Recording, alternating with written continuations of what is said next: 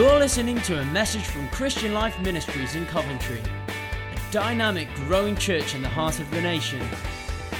We pray that God will speak to you through this word and impact your life for His glory. It's been so good to pray this week in our times of prayer and fasting. So much life in those times, praying for the nations, for the lost.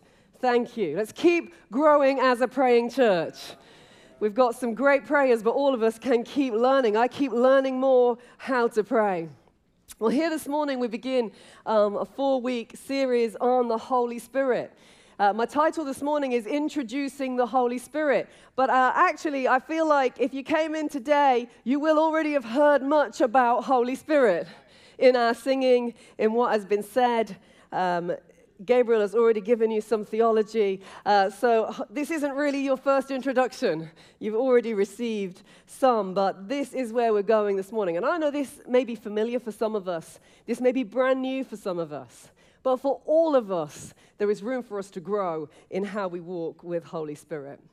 I want to begin this morning with a picture that I think George is going to put up for us uh, on the screen here. Uh, this is not the Holy Spirit, just to be clear. But I wonder, does anybody know who this is a picture of? This is not someone who's part of CLM. Um, but anyone know who this is? No. You might know, but you know what I'm doing. He's on the front row putting his hand up. No. Okay, this is a gentleman called William J. Seymour. Now, you may have heard of him. It was in this month of April in 1906 that William J. Seymour, an African American holiness preacher, started a prayer meeting at 312 Azusa Street in a rundown area of downtown Los Angeles. And they began praying night and day for the Holy Spirit to be poured out afresh until, and they kept going until the Holy Spirit was poured out on them in such power that it would launch the worldwide Pentecostal and charismatic movements. And now, over 100 years later, there's something like 580 million charismatic and Pentecostal Christians across the world. Most of them trace their spiritual heritage directly or indirectly back to that prayer meeting in an unglamorous building where William J. Seymour, a humble man, the son of former slaves, gathered people to pray and to ask for Holy Spirit to be poured out on them again in a fresh manner. And the resulting answer has reached to the corners of the globe and impacted hundreds of millions of people. William J. Seymour, he knew that they needed Holy Spirit. He knew that he and his fellow believers needed Holy Spirit. The many people uh, white and black, who flocked to those prayer meetings knew they needed Holy Spirit. And so they asked, and so they prayed until they received an answer to their prayer. Similarly, friends, uh, we need the Holy Spirit in our lives. We can find ourselves sometimes not being exactly sure of who Holy Spirit is. There can, of course, be misconceptions about God the Father and about God the Son, but perhaps there's most misunderstanding about Holy Spirit. But the reality is that everything that's promised to us and paid for in Jesus comes to us through the Holy Spirit. The normal Christian life requires Holy Spirit. And so it helps us if we can understand Him and know who He is and how He works. And that helps us then to engage with Him. Let me tell you a little bit of my story of being introduced to Holy Spirit. I grew up in a family, some of you may have heard this before, but it remains my story. I was taught about God. I was taught about Jesus. I grew up to know that Jesus had died for me. And it was at the age of four that I first invited Jesus into my life. Of course, my theology was a little bit shaky at four, um, as you might expect, but I soon began to learn some more. And as I grew older into my teens, I began to learn about God, learn to trust God. In fact, I would say that I loved God. I understood something of God the Father. I understood something of God the Son. But my understanding of Holy Spirit was a lot more patchy. In the setting I was in, I was in an Anglican church. He was sometimes referred to, as he was in one of our songs this morning, as Holy Ghost. That sounds a bit scary. I generally try and keep myself away from ghosts, and uh, that's not going to change. My framework of reference, really, there was something called the Apostles' Creed, which is like a statement of beliefs which we used to read every week. In that, that reminded us that Jesus was born of the Holy Spirit. It also said, I believe in the Holy Spirit. So I was saying these things every week. Sometimes we would say what we called the grace. It's actually a verse from 2 Corinthians which goes, May the grace of our Lord Jesus Christ and the love of God and the fellowship of the Holy Spirit be with us all evermore. Amen. I used to say it sincerely. I believed it. I desired it. But I didn't really have a clue what it was talking about. It was between the ages of 17 to 19 that things really began to change for me in this. There was a lady in my church called Rosemary. And she took me, invited me to go to a ladies' prayer breakfast. I think I was probably the youngest person there. And the person speaking at this breakfast, it was in a different church, was uh, Suzette Hattingh. Some of you may have heard of her. I'd never heard of her. She worked for many years with Reinhard Bonnke, the famous, the late famous evangelist who ministered across the nations of Africa, saw millions of people healed and respond to the gospel. And I remember that breakfast, it was such a significant morning, not because of what we ate. I can't remember at all what we ate. I'm sure it was fine.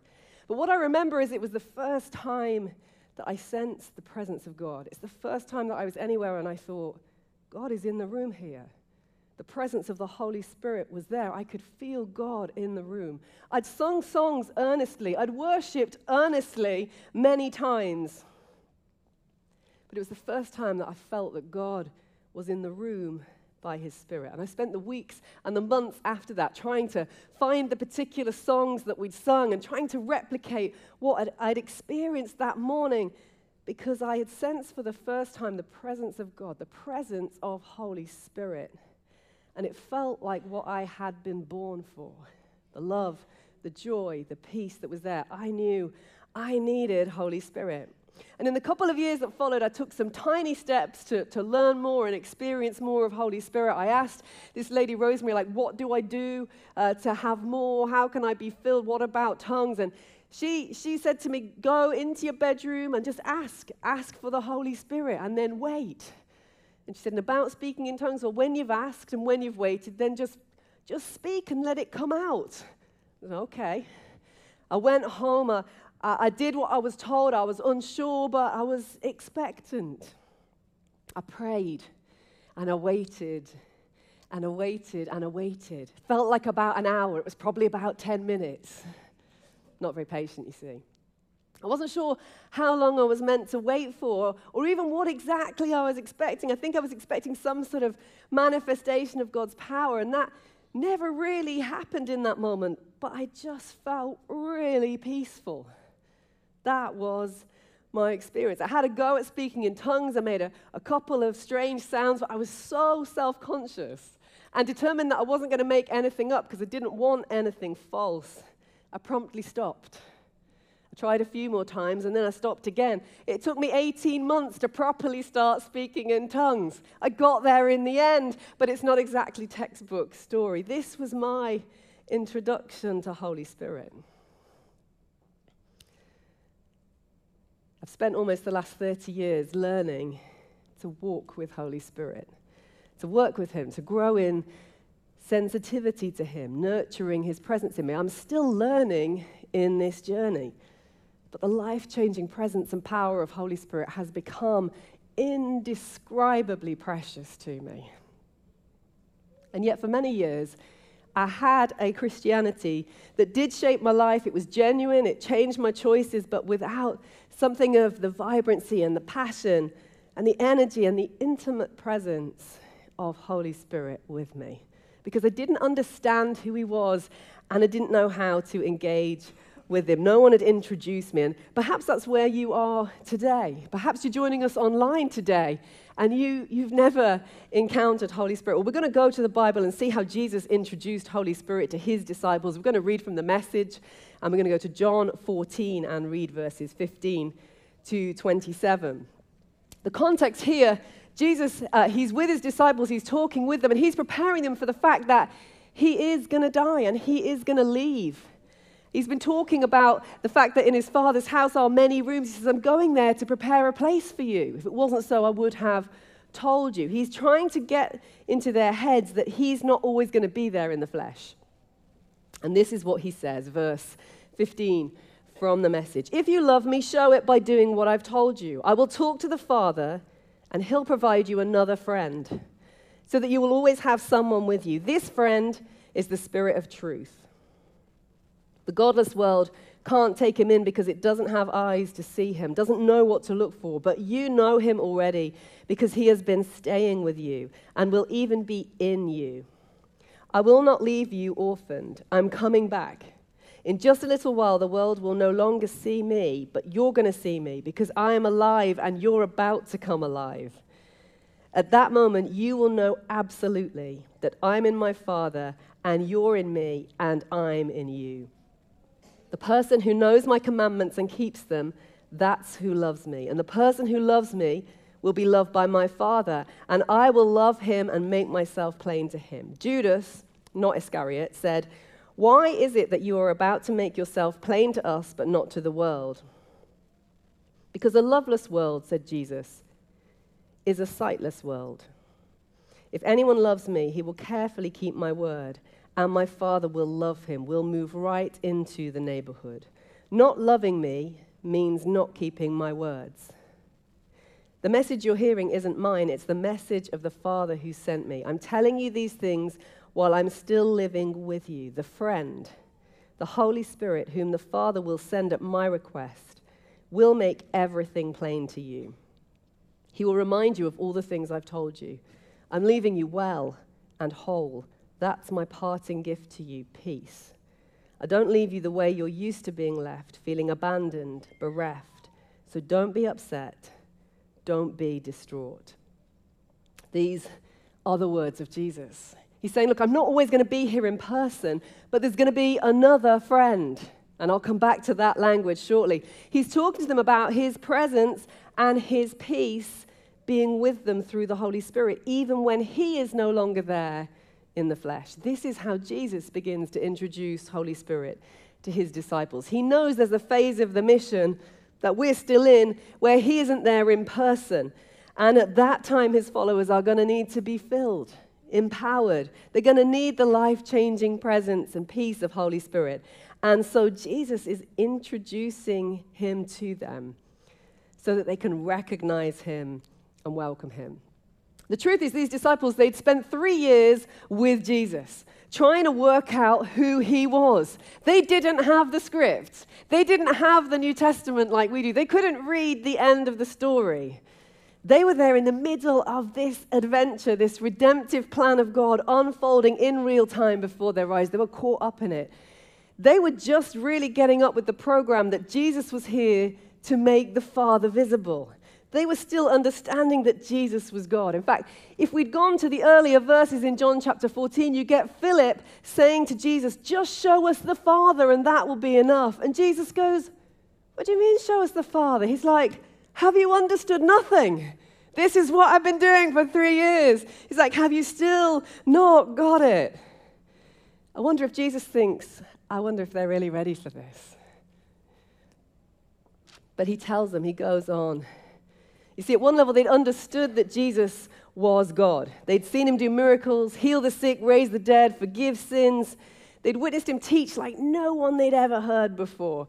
Peter had got it and he'd said, You know, you are Christ the Messiah. We believe we know you're the Holy One of God. At one level, they'd understood that Jesus was God. They were, if you like, two in one.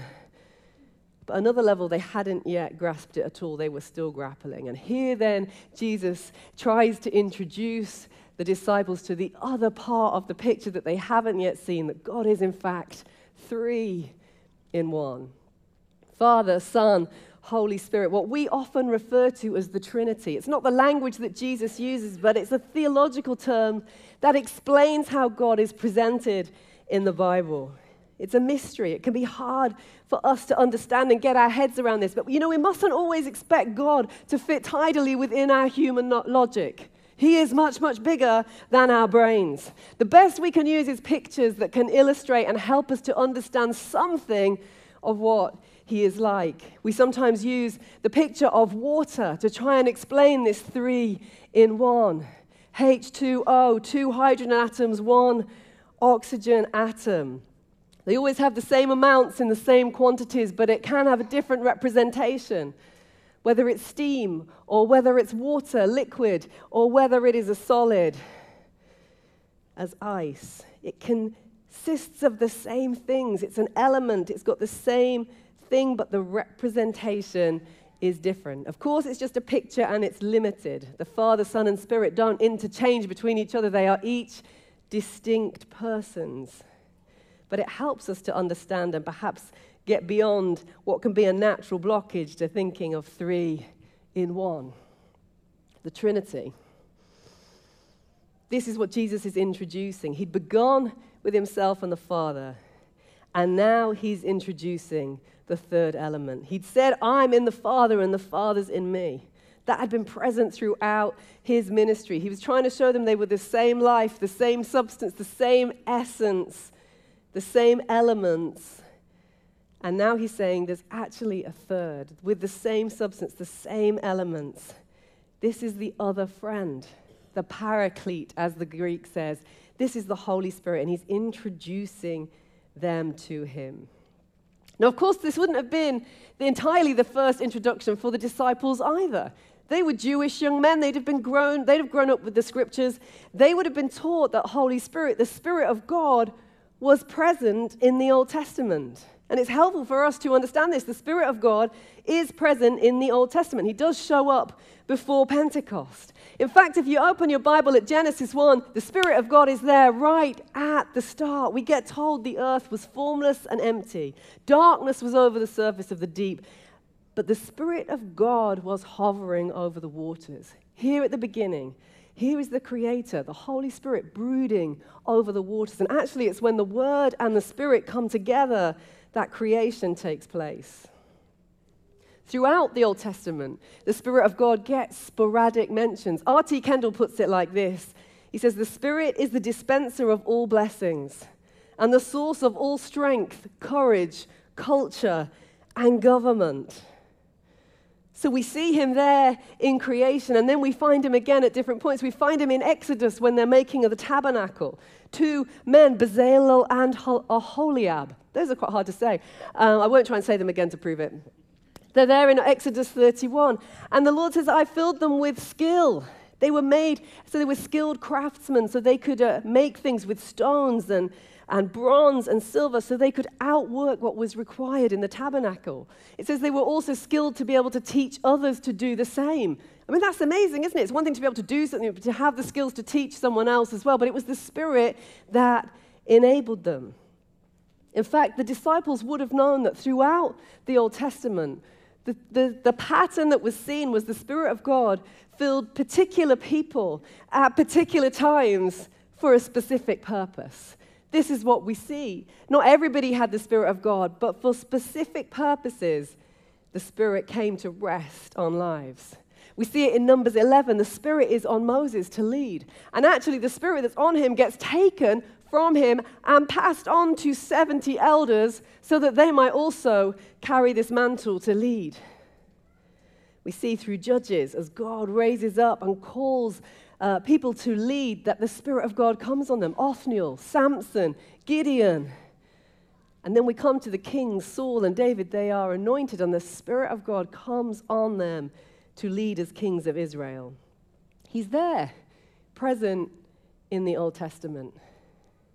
I think the disciples would also have read the prophets, have read some of the books of Isaiah who talked. Not only were the prophets inspired by the Spirit of God, but some of what they wrote was about the Spirit of God. Isaiah predicted and prophesied many times about the Messiah, the one who would come. And when he did so, he kept saying, actually, it's the Spirit of God that will be on this one. Each time, Isaiah 11, 42, 61, he says things like, the Spirit of the Lord will rest on him. I will put my Spirit on him. The Spirit of the sovereign Lord is on me, as Isaiah 61 says. The redemptive work of Messiah was going to require the Spirit of God. But I don't know how much of this work of Holy Spirit the disciples would have been aware of. You know, sometimes it's hard to see, isn't it, when you're in the middle of something, exactly what is going on right in front of your face. Perhaps you know this, you've seen this in your own life. It's only when you get through something and when you look back at it with a different perspective that you think, oh, I understand now. And I can see that God was there at work all the time in a way that I couldn't see at the time. You know, you and I, we have the benefit of Luke's gospel. I thank Luke because he puts the color in and helps us to understand where the Holy Spirit was present in the ministry of Jesus. And if you read Luke's gospel, it will help you to see Holy Spirit is there present in the ministry of Jesus. We see him in Luke 1, involved in conception. There in Luke 3, it says the Holy Spirit, when he was baptized, descended on him in bodily form like a dove. Holy Spirit isn't a dove, but somehow he descended in bodily form like a dove. I said again, pictures can help us, but they're always going to be limited. In Luke 4, we get told that Jesus, full of the Holy Spirit, returned from the Jordan and was led by the Spirit into the desert. And then, of course, he comes into the synagogue at Nazareth. He reads Isaiah 61 that begins, The Spirit of the Lord is on me, and then says, Today, this scripture is fulfilled in your hearing. Holy Spirit present in the ministry of Jesus. If you're familiar with the Gospels, then you know all that stuff happened before any disciples were called. They weren't even there when that stuff was going on. They wouldn't have known. I don't know if they realized how much the Spirit of God was leading, directing, empowering what was happening in Jesus' ministry. So now Jesus is here introducing to them this idea of Holy Spirit. He knew he was not going to be there much longer with them in the flesh, but knew that also he was going to be poured out on all people in such a way it was going to be different to what the disciples could possibly have understood from their past and from the scriptures. So let me bring us back to these verses that we've read today in John 14. Verse 16, Jesus says this I will talk to the Father, and he'll provide you another friend so that you will always have someone with you. Jesus introduces Holy Spirit as another friend. Anyone use another friend? Let's consider this word, another friend. It gets translated differently in different versions. The NIV translates it as an advocate, the New King James, a helper, the King James, a comforter. Some versions say counselor. And the message here translates it as friend with a capital F. The Greek word parakletos it literally means one who comes alongside, one who speaks in our defense, one who is an intercessor or helper, one who encourages and comforts, one who comes alongside. Parakletos. It's a word you only find in the New Testament referring to Jesus and Holy Spirit. Jesus is here saying to them, I have come to come alongside you. I have come to be an advocate and to speak in your defense. I've come to intercede for you and to act on your behalf. I've come to comfort and encourage you and to be your friend. And when I am no longer here in the flesh to do that, then the Father will provide you with another friend, another one who will do all those things, another parakletos who will be all the things that I have been to you. And it's significant the words that Jesus uses here as he says, another friend. He uses a Greek word, allos, which means another that is the same. And you see, there is a, a, a, New Testament Greek word, heteros, which means another that is different. Jesus doesn't use that word. He's distinctly saying to them, I'm going to send you another, and he's going to be the same the same stuff. In fact, he goes on, he says in verse 17, You know him already because he's been staying with you. I'm telling you about him, but you'll recognize him. You actually know him already. And you know him already because if you've been with Jesus, he is the same. I can't help but think at this point, maybe the disciples were scratching their heads. It's like, Jesus, is this a riddle? It's not a riddle, it's just the wonder of the three in one God who came in the flesh and then has given his spirit. Jesus is introducing Holy Spirit, the third person of the three in one God. He comes from the baseline that Jesus and the Father are one, but now he introduces this other person in the Trinity, another friend, not different, but the same, the same life, the same substance, the same essence, the same elements. He says, He's going to be just like me, so much like me, you know him already and you'll recognize him. It's not uncommon for us as Christians to carry a misconception about Holy Spirit that he's somehow less than the Father, or less than the Son, or subordinate, or maybe a servant to them, or maybe he's some sort of indiscriminate power or force. But Jesus makes it clear here that Holy Spirit is a person, just as Jesus is a person. He is another Parakletos. Elsewhere in the New Testament, we get told that he has feelings, that he has a will, he has a mind, he is a person. He is another friend of the same kind. Because of this common misconception, actually, in the early church, the councils, as they grappled with art- articulating Orthodox doctrine, the Council of Constantinople in AD 381 officially stated that the Holy Spirit is equally co substantial and eternal with the Father and the Son. It means he consists of the same stuff, the same substance, the same essence, the same character, the same life. He is indeed another friend of the same kind. This is the gift we've been given, friends. I wonder if I can invite the band to come. See, Jesus introduces the Holy Spirit this another friend.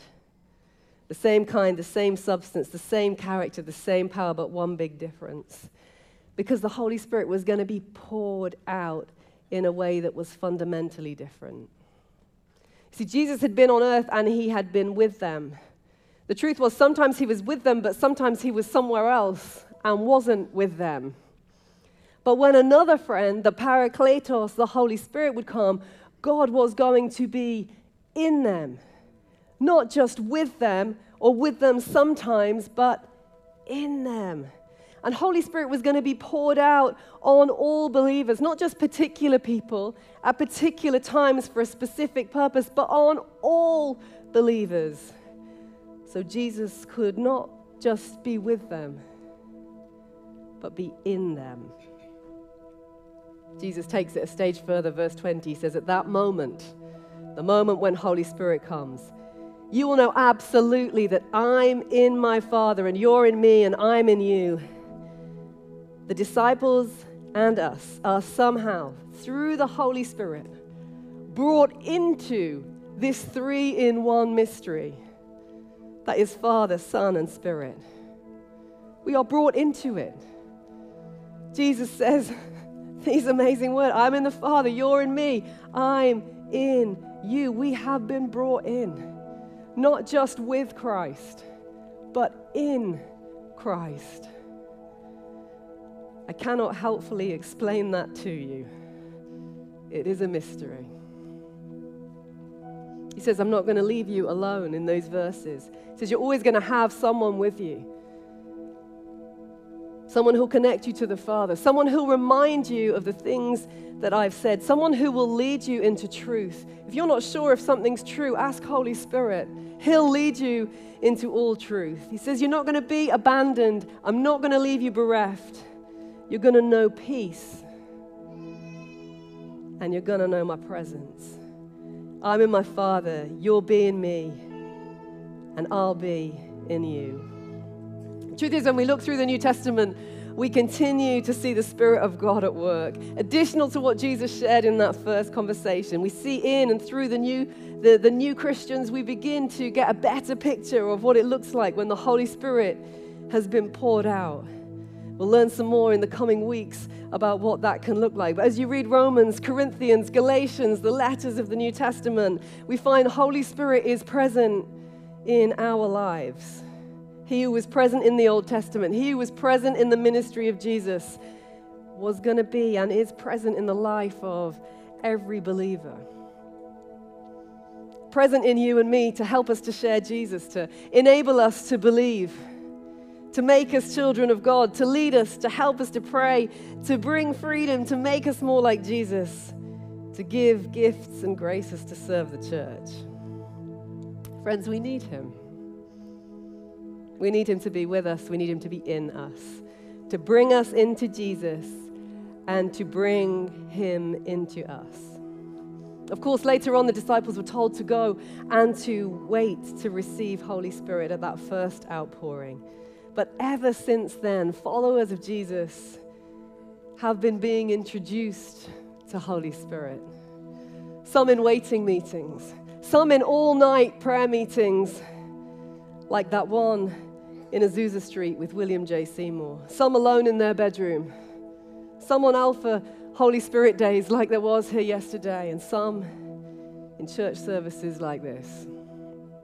But so often He waits for us to invite Him in, to say, Holy Spirit, would you come? I want you.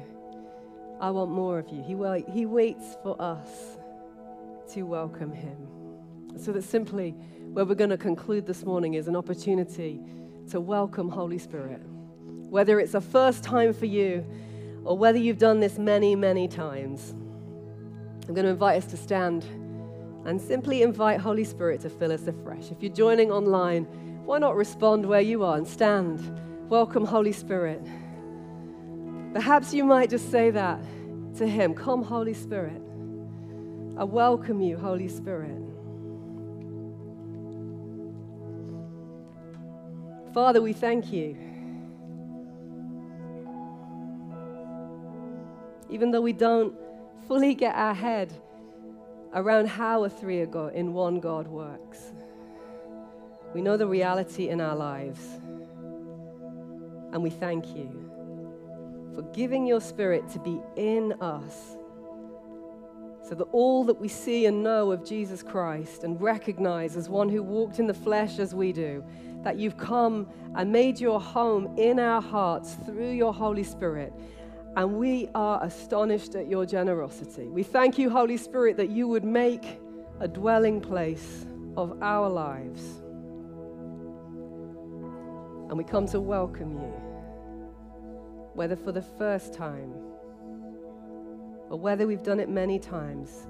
We say, Holy Spirit, you're welcome here. Holy Spirit, would you come and fill me afresh? Would you come and fill every one of us afresh? Would you keep growing us into a building in which you live by your Spirit? We welcome you, Spirit of the living God. Increase our capacity to host you and house you and work through us, we pray, to the glory of your name. Amen.